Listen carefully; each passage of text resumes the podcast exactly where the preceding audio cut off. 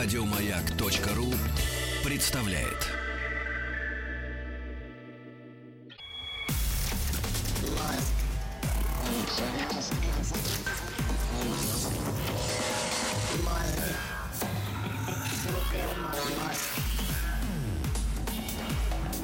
Объект 22. Мозг. Это «Объект-22», я Евгений Стаховский. Сегодня такой у нас э, экспериментальный, ежели хотите, выпуск э, «Мозга». Сегодня впервые не один гость, а сразу два.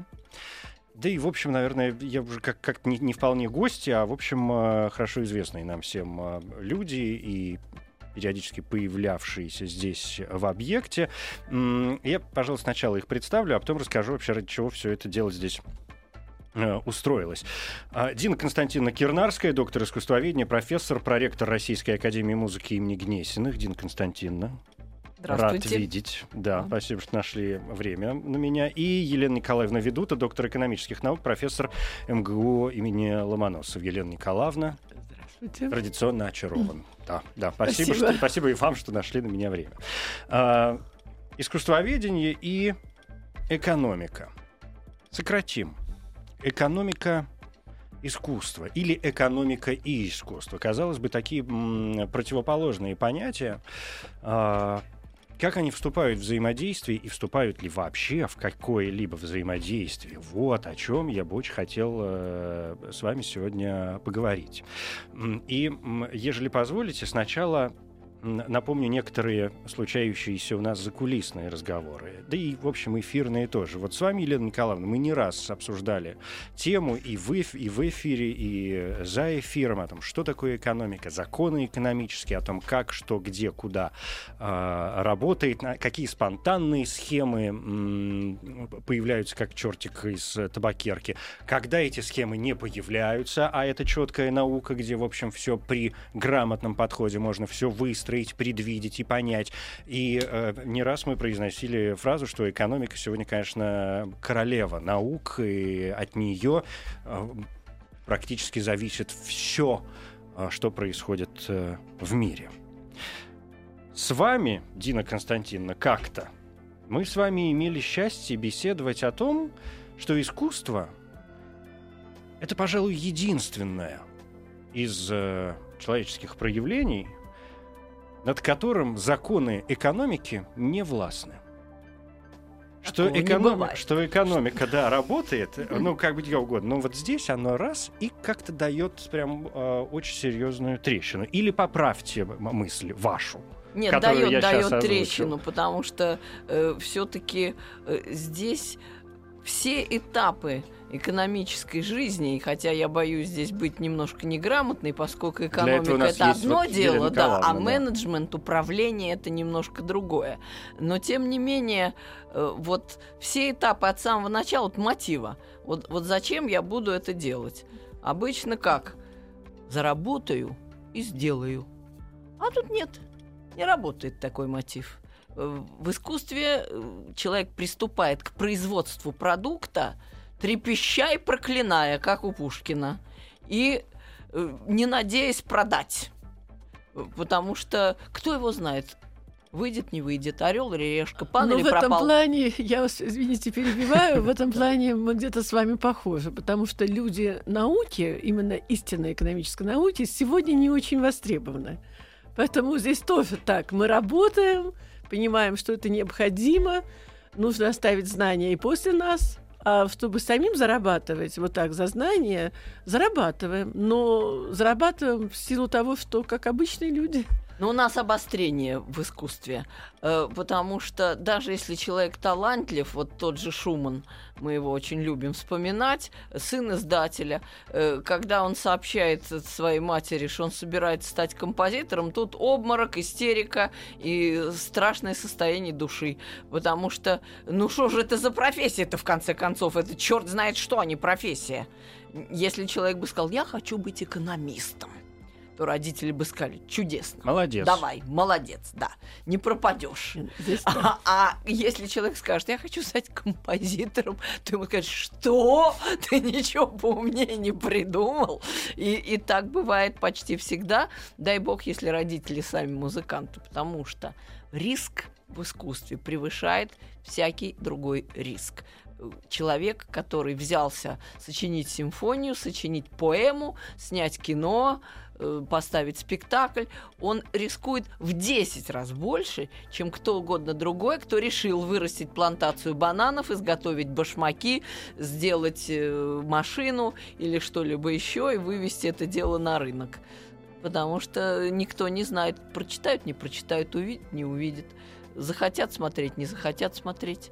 Э, То есть э, риск, риск в такой дикой степени присутствует в Ну, искусстве, да. в какой он не присутствует нигде, ни в одной области, где что-то продается и покупается. Тут, мне кажется, мы, во-первых, упираемся в очередной раз вот в это э, сумбурное и порой очень расплывчатое понятие, что такое есть э, искусство. А во-вторых, э, мне кажется, что вы говорите об э, изначальном вот этом посыле о творческой Импульс, да, деятельности. импульс да. де- мотив, А- а мотив, мотив, да. мотив. Но, не действ... Но почему тогда в данном случае не действует? То есть я пока не вижу серьезного разногласия, например, с какими-то экономическими посылами в этом э, смысле. Если мы воспринимаем экономику э, как, т- как товарно-денежные отношения, как, как моменты, где есть производитель, э, например, посредник, да, продавец и конечный потребитель, в искусстве происходит, в общем, то же самое. Есть производитель, есть порой э, э, некий посредник, ну, например, исполнитель музыкального произведения, да, и есть потребитель, слушатель или человек, который картину э, разглядывает или пользуется, извините, каким-нибудь прекрасным домом. Архитектура тоже, по-моему, ее из разряда искусства никто не вычеркивал.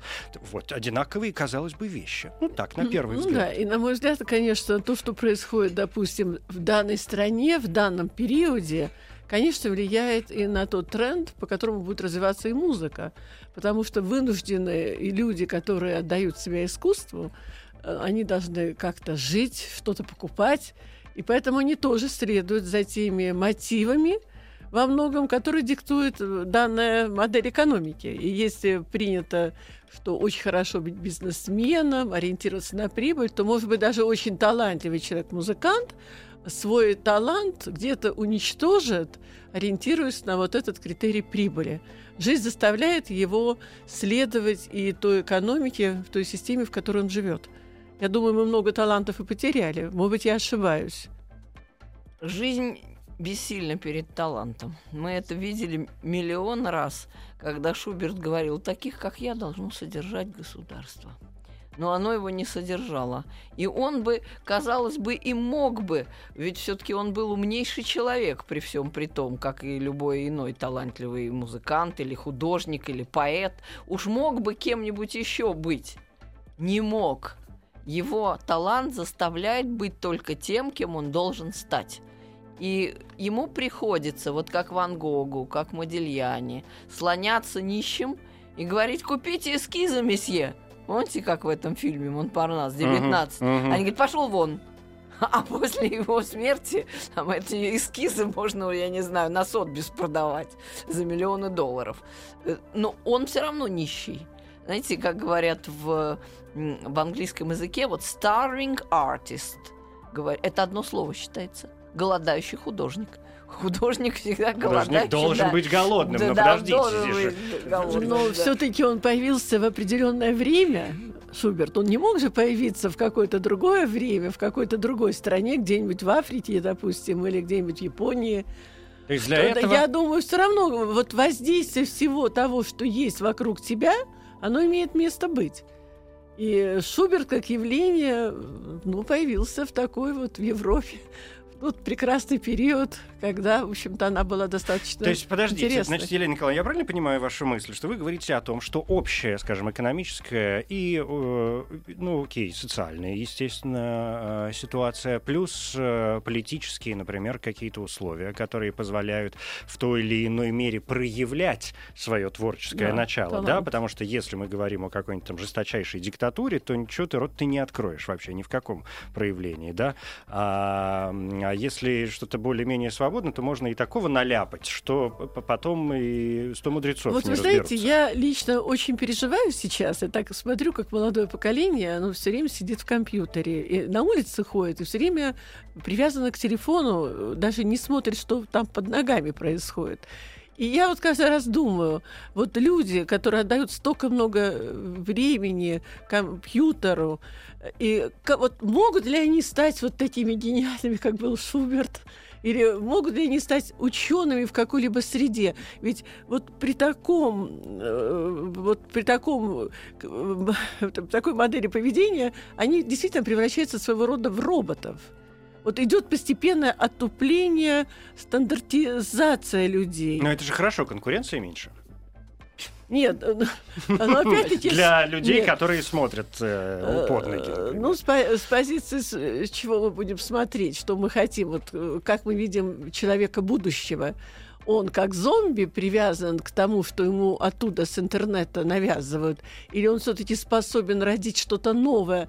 Для того, чтобы стать великим э, композитором, ты должен выше подняться всех остальных, кто были до тебя в какой-то, ну, в- в- под каким-то углом. Это не значит, что ты соревнуешься с Бетховеном или с тем-то, но где-то ты достигаешь какой-то высоты, ты уникальный. А когда ты весь привязан к компьютеру, уникальность уходит, все стандартные. Но смотрите, вот не экономический ли это закон, который действует в искусстве? Вы сейчас вспомнили про Бетховена. Я вас уверяю, что человек, который э, серьезно сегодня, я не знаю, когда, когда ему 20 лет или там, 15, пусть даже еще меньше, э, у которого раскрылся какой-то талант, пусть он даже сам в себе сомневается, но когда он садится писать э, симфонию или что-то, пусть еще маленькое, я просто не сомневаюсь в том, что любой человек, он будет не то что сравнивать себя с Бетховеном, Бахом и э, кучей других прекрасных людей, но и стремиться к тому, чтобы их перещеголять, чтобы создать нечто новое. Разве это не закон экономики? Вот развивается музыка. Мы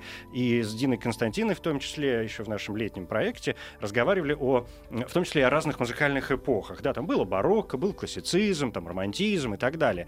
Каждая новая эпоха давала, она же не искусственно рождалась, а давайте мы сегодня сделаем Ну да. так. То есть это был какой-то процесс, но люди, э, которые, которых мы сегодня воспринимаем в рамках этой эпохи, да, и говорим, что это барочный композитор, а, а это вот малые голландцы у нас, пожалуйста, да, там, если о художниках и так далее, пытались ну, сломать немножечко, я не знаю, сломать плохое слово, ул- ул- улучшить предыдущую систему, дать какой-то новый взгляд, новый продукт, потому что продукт э, э, творчества, искусства в том числе, это ведь тоже продукт.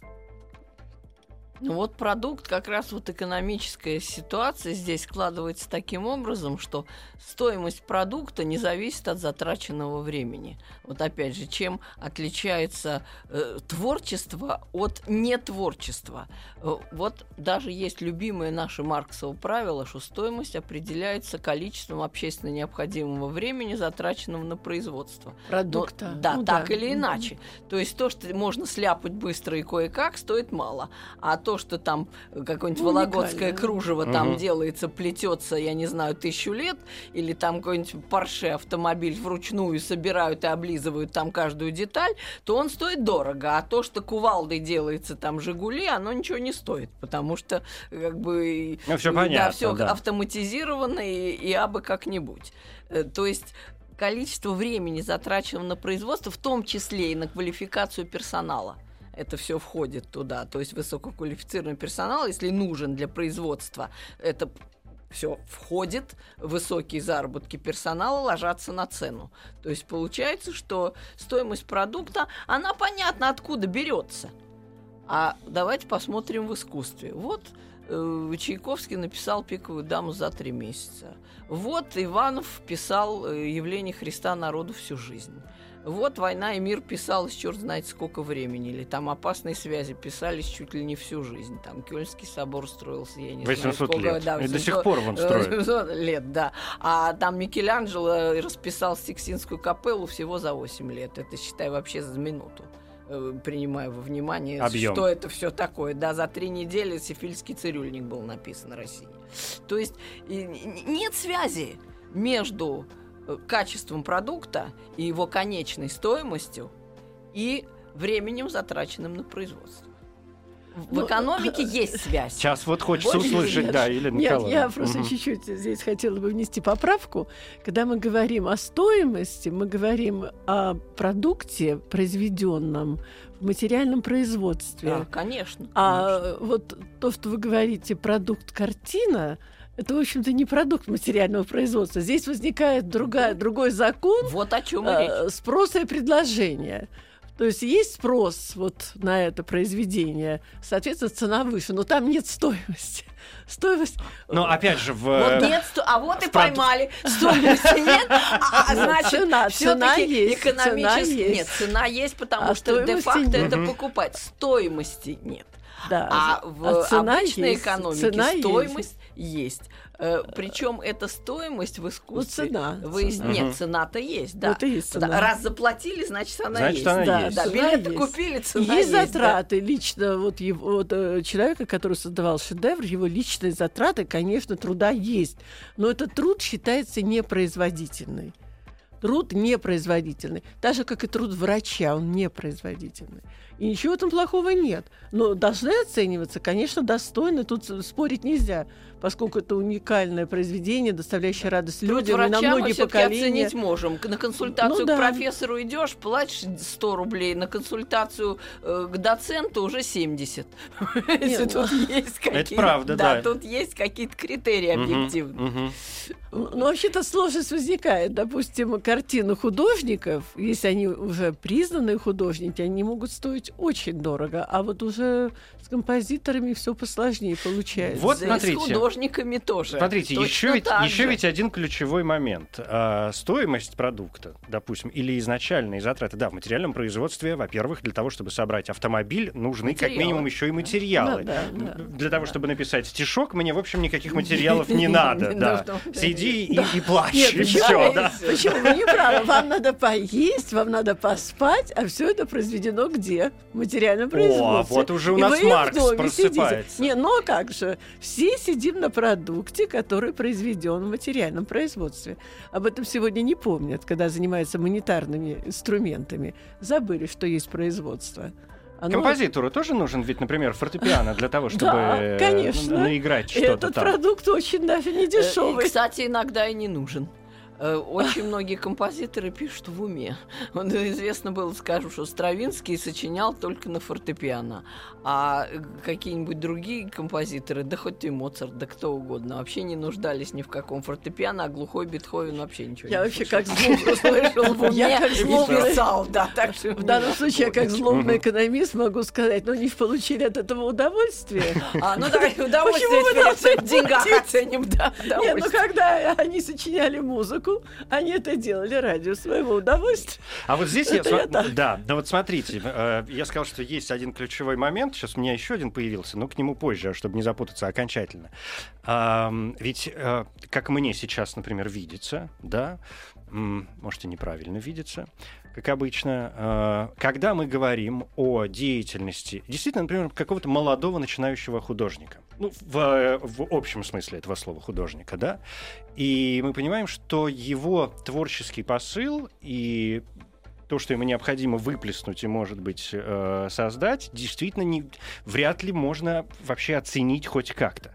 Другое дело, когда маститый автор, какой-нибудь э, какой- Стравинский, э, блестящий, на старости лет, знаменитейший, известный всему миру, не знаю, Герберт фон Караян, э, самолеты, получающие за концерты, потому что он пришел и отдирижировал э, Берлинским филармоническим оркестром, понимаете, но, собственно, он же знает, что ему надо уже сделать. И это разве э, запись э, э, Караяна чего угодно, я не знаю, шестой симфонии Бетховена, сделанная через 20 лет после э, этой же самой записи от первого его исполнения, будет чем-то отличаться? Ну, наверное, будет. И то, и другое пример искусства. И то, и другое пример искусства. Но в данном случае 20 лет назад Караян получил за это 10 рублей, будучи еще э, да- даже, не, даже не доцентом, да, да. да. А тут он э, пол- получил самолет, причем я сейчас, мне кажется, даже не утрирую, а говорю практически в прямом смысле. Есть известные там факты, э, когда он уже, ну все, величина не, недосягаемая. Ну вот вы открыли еще один закон экономики искусства такой, что э, цена товара э, складывается именно... Раз мы признали вот А, то мы уже признаем Б. Вот мы только что признали, что стоимости нет. Цена есть, но стоимости нет в привычном Нет, э, Стоимость смысле. в смысле научного определения. Да, ну да. и, да. И, соответственно, получается, что стоимость определяется в процессе производства, то есть в процессе вернее, нет, иначе скажем, а- определяется в процессе потребления. Вот вам простой пример. Вот то, что вы сказали. Приехал Глен Гульд, известнейший пианист канадский, великий из великих, который... Самый, в общем, самый, самый, самый. самый вели- да, высший пилотаж, высшая лига. Но это сейчас высшая лига, это сейчас это имя всем, всем известно. Когда он первый раз приехал в Москву, он играл при полупустом зале. Известный Потому что, да, да, потому что никто не знал, кто такой Гульт и вообще какого черта он приехал. И потом уже, а, все начали друг другу звонить и говорить, беги, Гуль приехал, это гениально, это потрясающе. Но первый концерт он играл при полупустом зале. То есть получается, что его искусство не стоило ничего. Это вот то, что вы сказали. Мгм. А когда он уже стал известен, это о, поднялось и стоило уже совсем иначе и так далее. А в то же время в нормальной экономике мы можем сразу назначить цену. Вы не можете в искусстве сразу назначить цену. В экономике вы вынуждены назначить цену. Вы потратили на производство, вы купили материалы, вы построили цеха, вы Нет, выдали нет. зарплату рабочим. Нет. Нет, и Нет, цену, нет, подождите, и, сейчас, цену сейчас. Вы, и цену вы уже вынуждены назначить не меньше той, которая равна себестоимости. Себестоимости. Ну, Я э, ви- вижу, А что там? Елена Николаевна, может не быть, так? е- есть Нет, что возразить. нет, я- Так, девочки, давайте передохнем минутку и продолжим хорошим.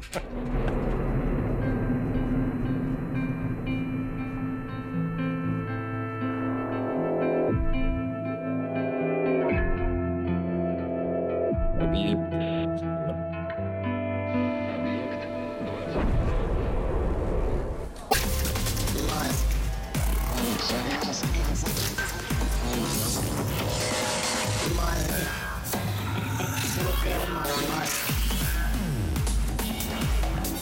Объект 22. Мозг.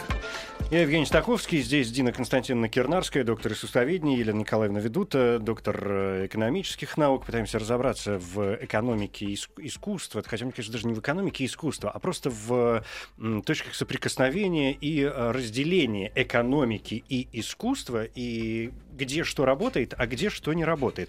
Вот, э, значит, э, Дина Константиновна пошла в глубокие экономические э, моменты и даже добралась, страшно сказать, до себестоимости. Я не сомневаюсь, вам есть что сказать на это, Елена Нет, Николаевна. я просто хочу напомнить, что действительно стоимость измеряется общественно необходимыми затратами на производство продукта. Я понимаю, что имеется в виду под себестоимостью некоторые средние затраты. Но весь вопрос еще в том, а есть ли потребность в производимом продукте? И если нет потребности в этом продукте, несмотря на его высокие затраты, связанные с его производством, цена будет низкая. И наоборот, если потребность очень высокая в этом продукте, независимо от того, сколько ты затратил на его производство, цена будет очень высокая. Это где-то, наверное, похоже с искусством. Что вот если это очень нравится, независимо, сколько он работал, мы оценим высоко, пойдем все слушать эту музыку, и наоборот, не нравится, что бы он там ни вытворял, мы не пойдем. Здесь есть опять-таки очень много общего. Все оценивают в конечном счете люди, а затраты мы считаем. И в зависимости от отклонений цен от затрат э, принимается решение, какое направление развивать. Но это все тут дело в степени. Э, Действительно, э, можно сказать, что вот как вы говорите, что рынок все определяет, спрос и предложение. И вот в этом смысле, вот мы с вами нащупали общую точку. Да, спрос и предложение действительно определяют все. И что в искусстве, что в материальном производстве, что вообще где угодно. Но тем не менее, все-таки, ну, прикидочная, изначальная какая-то цена в материальном производстве так или иначе Но она А, нет, закладывается. значит, смотрите, да, нельзя она- сказать- Ее можно представить себе. Что бы Нет, это нет, могло сразу быть? Ну, банан отвечу. стоит 3 копейки, а Да. дом 10 миллионов. Нет, ну, сра- сразу скажу, что не совсем правильная трактовка, что все определяется спрос и предложение. Это все определяется во взаимодействии. Мы сопоставляем вот эту цену, которая формируется по спросу и предложению, затратами. То есть не обязательно. И тогда мы определяем, куда нам двигаться. И вот тут я бы хотела еще, вот в связи с тем, что вы говорили о каких-то, ну, о самых знаменитых э, композиторах, которые что-то создавали необыкновенное, вот так же и э, изобретатели, когда они что-то делают необыкновенное, очень часто их затраты колоссальные на изобретение новой техники. И это же связано э, и с испытательным сроком новой техники, специальные лаборатории создаются под нее. Это колоссальные затраты, которые далеко не сразу и возмещаются в производстве. Порой вообще не возмещаются. А могут и не возмещаться. И, как правило, это известно, что пионеры, те наши капиталисты, которые рисковали и шли на то, чтобы вот это новое изобретение внедрить, очень часто становились банкротами. А те глупые, тупые, но очень предприимчивые, которые потом воспользовались тем, как они у себя проверили, провели апробацию э, данной новой техники, они становились очень богатыми. И, к сожалению, вот такая жизнь при капитализме, когда могут обогащаться совершенно другие люди за счет тех пионеров, которые пытались что-то внедрить, руководствуясь самыми великими чувствами. Это такая же участь. Нищий композитор написал музыку, умер, Да, а потом, а деньги получил тот, кто эту музыку исполнил. да. Ну, так же, как нищий Как и художник умер, Да. а арт-дилеры Да. все это продали, да, Да. и, и в И результате наука, обогатились. да. наука это тоже такой труд, колоссальный, помноженный труд. Кто-то работал, переживал за общество, писал книги, а потом, кому надо, вытащили эти книги в нужный момент и использовали уже в своих интересах. Но мы с вами говорим даже не только об искусстве как таковом, а вообще о творческом труде. Вот мы же все знаем, что мы сейчас живем в эпоху креативной экономики. И вот когда кратко говорит, ну хорошо, ну а что это такое? Это экономика, основанная на копирайте где высшая ценность – это идея, высшая ценность – это мысль. Что сюда относится? И реклама, и дизайн, и кино, и музыка, и компьютерный бизнес сюда относится, и э, все эти Apple, и, э, там iPad, и iPhone, это все продукты креативной экономики. Но в основе это лежит не железка, а в основе лежит идея, в основе лежит мысль, вот то, что вы говорили, изобретательство, будь то наука, будь то искусство. Это все равно примеры креативной экономики. И что такое копирайт? Это плата за риск. Вот с чего мы начали. То есть человек рискнул бесплатно, изобретал, вкладывался. Все, он может пан или пропал. То есть он может получить или не получить Ну, компенсацию. к сожалению, сегодня наша экономика вообще представляет собой огромный риск. Вся в целом. И не только у нас, а вообще в глобальном смысле. Поэтому я не очень приветствую такую экономику, где кого-то ну, поощряют, может быть, справедливо за то, что человек с идеей, но в целом почему-то при отсутствии дирижера работает все не туда, куда-то туда вниз. И к очень неприятным, возможно, последствиям. Но видите, у нас прям как в искусстве все. При Да. отсутствии дирижера, понимаете, не Ничего не работает. Да, ну, правильно, есть. а менеджмент, как часть экономической большой науки, и э, в искусстве проявляется ведь э, с- с- самым прямым образом. Но менеджмент проявляется грандиозно в искусстве. Не было бы Эпштейна, не было бы и Битлз. То есть, если бы продюсер не понял и не оценил, что это все такое, вот это и есть маркетинг в искусстве. Э, Поскольку, опять же, вот если вы привезли там что-то, я не знаю, пару галош, хотите не одну пару, партию, хотите продать, то маркетинговое исследование какое? Часто ли тут идут дожди? Если сухой климат, то не возите туда галоши. А если это, так сказать, дождливая страна, везите и побольше. И цену назначайте меньше, потому что будет массовая продажа, и вы будете в полном порядке. А когда вы думаете, продам, не продам. Вот взялся там издатель за Лолиту. Продам, не продам. Что будет, скандал или я буду миллионером? И вот в результате он там стал миллионером. Или вот Скотт Джоплин написал там «Рэктайм», «Кленовый лист». Нигде не брали. Ходил, э, обивал пороги. Вдруг кто-то говорит, нет, тут что-то есть. А почему? Потому что маленький ребенок вдруг стал пританцовывать, когда композитор это показывал. Он говорит, а надо же пританцовывать, а ну-ка продам. Он за это дело потом особняки построил. Тот, кто этот самый кленовый лист оценил. То есть вы сказали про маркетинг, что действительно, если нет э, предвидения, если нет понимания во что, что выльется, то как бы и не берись, что называется. Но тут еще какая история есть э, с искусством хитрая, что э, когда э, вы пытаетесь оценить произведение искусства, то тут вступает в силу полная необъективность. Вот, например, вы кому-нибудь скажете, знаешь, я не знаю, какой костюм купить, вот от Бриони или фабрики Большевичка – э, скажут, покупай Бриони, это же самое лучшее, ты что, да? Или что купить мне? Там, Жигули или Бентли? Скажешь, ты что? С ума сошел? Покупай Бентли. Конечно, все знают, что лучше, а Нет, что минуточку, хуже. вопрос для Да, чего да, покупать? да, вот вопрос здесь, для чего? здесь встает вопрос, потом- для чего? Если я Кататься. иду э, ка- с кем кататься, Да. куда Да, по кататься, каким дорогам по каким кататься. дорогам А, это кататься, Да, да. да. Это много да. вопросов. Но тем не менее, ну опять же, вот Есть так в среднем. рациональность, А в, искусстве, а в искусстве иначе. Один скажет, о, Роден, о, вот скульптура граждане Кале, ну это вообще шедевр. А другой скажет, фигня твой Роден, а мне нравится Церетели. Понимаете, вот у нас все-таки, у нас не скажут никогда, что какая-нибудь Нина Ричи или там Прада это какая-нибудь вещь плохая, а что-то там сляпанное в подвале вьетнамцами неизвестно из какого материала и неизвестно как, это хорошее и носи с удовольствием. То есть э, вне искусства более-менее понятно, что такое хорошо, что такое плохо. Мы можем изгаляться на эту тему как угодно, но это более-менее понятно. Но если мы до сих пор не можем толком дать определение, что считать произведением искусства, а что да, не а считать. там вот, а вот в искусстве темная вода, потому что один скажет люблю Зверева, а другой скажет люблю Шилова, и он скажет никуда не годится твой Шилов, а другой скажет никуда не годится А твой третий скажет, Зверев, ни да. то, ни другое А мне не да. нравится. То есть Да. получается, что качество невозможно определить объективно, и даже хоть сколько-нибудь вообще.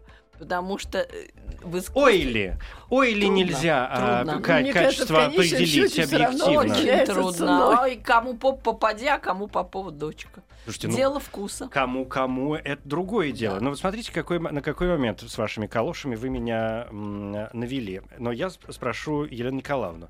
Смотрите, о чем подумалось. Может быть, разница м, такая вот с одной стороны, очень устойчивая, с другой стороны, мне все-таки пока еще кажущаяся разница между экономикой и искусством и в сложности регулирования этих процессов а, заключается в том, что экономика, может быть, я ошибаюсь, направлена на, решение а, насущных проблем. Все материальное, например, производство, оно так или иначе в теч- с течением времени приходит в негодность. И мы должны думать не только о том, сколько потратить деньги на производство конкретных калош, но вкладывать в процессы какие-то амортизационные, значит, В вот эти развитие. в развитие. Думать, что куда, что делать, когда вообще калоши вообще никому не будут нужны. И, может быть, покрасить их какой-то другой цвет, потому что зеленые всем ну, надоедят. рано ну да, материал-то уже Да. потратили. То есть экономика занимается, по большому счету, решением вот этих насущных проблем. Мне нужно сейчас, как минимум, сделать так, ну, чтобы хоть что-то вообще работало. Тогда как искусство, как аморфное понятие, я каждый раз буду делать эту оговорку, как ни крути, а куда-то в будущее все время э, нацелено, в какую-то вечность оно устремлено, ему совершенно наплевать на то, что происходит сейчас. А, Ну, я считаю, наверное, да, искусство устремлено в вечность, но, на мой взгляд, нельзя... Вот мне бы хотелось еще параллель с учеными провести. Так. Потому Ну, что... вам ученые ближе, я э, смотрю, все э, время, да. Да, потому что ученые, они ведь э, тоже устремлены в вечность. Вот, ну, например, вот я экономист, да, Так. занимаюсь макроэкономическими моделями информационными. И я понимаю, куда все это катится. И я, естественно, когда работаю сильно и стараюсь вот, э, да, бегу и по телевидению, и на конференциях чуть ли не каждый день, на таких массовых, ну, известных конференциях вы- вынуждена выступать, и лекции, и все я делаю, пишу книги, потому что есть ответственность. Я понимаю, что если не донесешь, не успеешь донести свои знания, то можем потерять на самом деле самое дорогое, вот эти знания, которые необходимы, чтобы человечество все-таки могло дальше не просто существовать, а чтобы цивилизация прогрессивно развивалась вверх. И здесь мы с искусством очень похожи, как люди науки, которые даже не думают сегодня, вот мне надо заработать сейчас, сегодня. Как правило, э, грамотные люди зарабатывают хорошо, когда в то время, когда они живут, они зарабатывают, они не становятся безумно богатыми. Но вклад их в будущее для других – он гораздо выше всяких оценок, потому что благодаря ученым мир идет вперед, так же, как и благодаря людям искусства мир идет вперед. И здесь есть много общего. Просто нас отличает только то, что мы более конструктивно мыслим, более логично, мы все-таки пытаемся все привести в какую-то такую свою систему. Э, всегда помним, есть прямая обратная связь, тогда это живая система, если нет обратной связи, как у нас наши законы пишут, все без обратной связи. Чиновник пишет. Значит, система идет не туда. А в искусстве, наверное, какие-то есть свои принципы, но тоже искусство настоящее, оно зовет вперед, вперед. А есть принципы в искусстве? Э, вообще должны быть э, идеи красоты. Должны быть, но Бог знает. Да, да, да. Ну, э, ну не задумывались над этим что идея прекрасного, которую можно трактовать как угодно. Но тут видите, какая история, опять же, вот с этим самым прекрасным. Дело в том, что в искусстве можно продать любую лабуду. Вот э, в экономике тоже можно, но труднее, потому что все-таки неправда. Люди разбираются, где хорошие галоши, где плохие. Скажу, это у вас ну, протекает, ну, это я такие не надену, uh-huh. да? И, а в искусстве может так заформалинить корову и сказать, это шедевр. И, и все тут. И все скажут, боже мой, неужели? И там художник Херст там заработает какие-нибудь миллионы коров в формальдегиде. Мне очень понравилось, я несколько да, раз был на его да, да, выставках. Да, вот, да, очень... Ну а почему он понравилось? Слушайте, я вам... очень люблю а акул в формалине и висящих коров. У меня, может, травмы детства. Ну, видите, видите, насколько... Ну почему? У него есть воздушные шарики тоже вполне очень милые. А, кстати, к вопросу о деньгах. А вот этот череп хрустальный... Ой, ну об этом через минуту.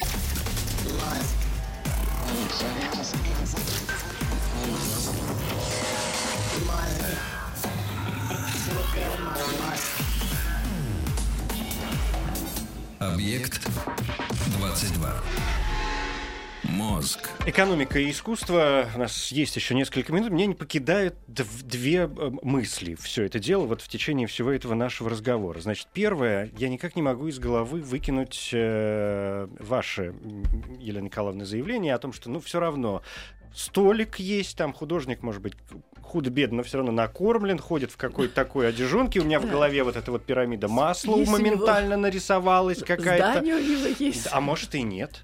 А сколько мы знаем ну, примеров? Он спит? Да. Не на Вон, улице. У э, приятелей. У приятелей, у каких-нибудь, да, конечно. Но все равно там же домик кто-то построил. Нет ли в, в этом тоже какой-то закономерности или наоборот противоречия, что художник для того, чтобы выразить вот этот художник, который должен быть голодным, какой бы избитой ни была эта фраза, но может быть именно в моменты, когда нет уже никакого, то есть когда человек доходит в какой-то момент до отчаяния, а, и он понимает, что единственная его возможность говорить вообще, говорить с самим собой и с миром, это только э, с помощью вот этого момента творчества, да, в попытке, в попытке создать то самое искусство. Ну да, он же ничем другим не может заниматься, к своему величайшему сожалению. Он бы, может, и рад, никак не может. Может а и с другой может. стороны, вы знаете про деньги Фриц Крейслер что говорил? Да, как хочу выйти на сцену? Чего там платить? Да я бы сам был готов платить за эту привилегию. То есть иногда говорят, не переплачивай артистам. Иногда начинающим менеджерам говорят, они бесплатно выйдут играть. То есть, если, опять же, мы говорим о нормальной экономике, никто ничего бесплатно делать не будет. В общем, за редчайшим исключением. А артисты, иногда готовы, потому что в искусстве нет маленьких ролей. Вот даже если вы, за... вы обратите внимание... Ну почему? Смотрите, вот та же самая, я, я, я, у меня слетела с языка эта пирамида Маслоу, где один из пунктов серединных есть. Это потребность в, в, в почитании и в уважении, когда нижние слои уже прошли, когда физиологические потребности, безопасность и так далее, вот это уже все сделано, а, есть потребность в каком-то э, уважении со, со стороны. И получается, что художник э, сначала пытается реализовать именно эту потребность, а потом уже заниматься безопасностью. Понимаете, когда художник э, пишет э, книгу или какую-нибудь, например, картину, в музыке с этим попроще, там есть за что скрыться. Все-таки нотки, славьте Господи, не всем понятны. А, так и все. Сколько примеров? И на мороз, и в Сибирь, и в турму. А кого и вообще вздернуть? Да, ну вот опять еще и такой риск. Сильно не понравишься, и тебя вздернут. Представляете, какой Нет, ну здесь, видимо, вот какой-то мотив внутри есть. И вот этот мотив дает такую силу. Это первая потребность у человека идти этой дорогой. И какие бы он невзгоды не проходил при этом, он, он где-то счастливый человек, потому что он продолжает свою дорогу. Также, кстати, когда началась перестройка, ведь оч- очень многие преподаватели и талантливые экономисты, они ушли и стали просто бухгалтерами, х- решили выжить и превратились в обычных бухгалтеров. А те, кто остались преподавать, люди вот того поколения, они дальше продолжали расти и получали удовольствие от того, что они идут своей дорогой. Тут очень много общего и с искусством, потому что если ты чувствуешь внутри вот этот мотив, а он самый сильный, это цель твоей жизни, то она тебя ведет, и вот именно здесь ты видишь свое предназначение, и уже не важно, сколько это стоит. Уже потом кто-то оценит, тебе повезет при жизни, оценит, или потом. Но главное, ты шел этой дорогой, это самая высшая ценность, вот, на мой взгляд. Ты сам выбираешь этот путь, и ты идешь. И мы не можем сейчас вспомнить ни какой-нибудь экономический, я не знаю, закон или постулат, который бы перечеркнул то, что вы сказали. Да, потому, ну, есть мотив, цель. Она все равно диктует, и цель стоит над экономикой. В любом случае. М, вот он, Экономика вот, лишь Наконец-то инструмент. цель стоит над экономикой. Это очень хорошо. И а, вот еще какой момент, две минуты у нас буквально. Я все время думаю о том, что м, о, о моменте вот этой взаимовыгод, взаимовыгоды потребителя и производителя. Ведь и тот, и другой и в искусстве, и в любом другом э, роде деятельности. Ну, по идее, в каком-то идеальном варианте потребитель, э, производитель должен создать некий продукт, не знаю, симфонию или калоши, а, заработать на этом, получить выгоду, а, ну, а еще желательно удовлетворение, если он сделает реально крутую вещь, которая всем реально понравится. Он скажет, ай да Пушкин, ай да сукин сын. А, э, соответственно, потребитель должен э, захотеть купить эту вещь и тоже испытать от, нее от нее некоторое Удовольствие. наслаждение, что он купил ее не просто потому, что э, пусть это будут какие-то сделанные непонятными людьми штуки, но они так хорошо лягут на ногу, что думаешь, Да лягут, конечно. в баню все вот, эти самое, марки. э, вообще большое достоинство искусства, которое проступило со всей отчетливостью только в наше время, так, со всей силой. Это единственная область потребления, не ограниченная деньгами. Вот, например, если вы хотите купить Бентли, но у вас нет денег. Или там я хочу купить ки- кило черной икры, она мне очень нравится, но денег у меня нет. И я не могу себе этого позволить. В искусстве вы можете потреблять все. Подождите, Хотите каким прочитать образом? эту книгу, читайте. Так мне надо ее купить. Хотите, она стоит очень, это, это очень малые величины. А, кстати, можете не покупать. Когда интернет, вы можете вообще ничего не А, покупать. это воровство. Нет, нет, нет. это- А если Да, я можно. честный? Но, но- но если честно, платить все равно надо. можно. Есть библиотеки, есть еще какие-то возможности. Всегда дорогими, на художественные предметы можно Хорошие потреблять. Книги кто бесплатно. сколько стоят Вот открывайте YouTube бесплатно и слушайте. Хочу прослушать эту симфонию, слушай. Хочу тут, слушай. Не можешь поехать в Прадо, пойти в музей. Да, но для этого да, мне нужен А. смотрите. Компьютер, Б. Подключение к да, интернету, да. за который надо платить. те же самые Это бесконечно малые деньги. величины, Нет, которыми материальные можно. А, пренебречь. без- что такое бесконечно малые величины? Все относительно. Для кого-то покупка Бентли это фу, плевок, понимаете, А хоть компьютеры, 18 штук. Wi-Fi да. каждый месяц, это, в общем-то, не Э, так Вы знаете, э, друзья, это все так, но все равно на фоне обсуждаемой проблемы это придирки. На самом деле, на ну, самом деле, У вы нас прекрасно закончилось понимаете. все время, конечно, совершенно. Спасибо вам большое. Но мне кажется, мы как-то как-то мы. Дина Константиновна Кирнарская, доктор искусствоведения, профессор проекта Российской Академии музыки имени Гнесиных, и Елена Николаевна Ведута, доктор экономики, профессор МГУ имени Ломоносова. Спасибо вам большое. 22. Еще больше подкастов на радиомаяк.ру.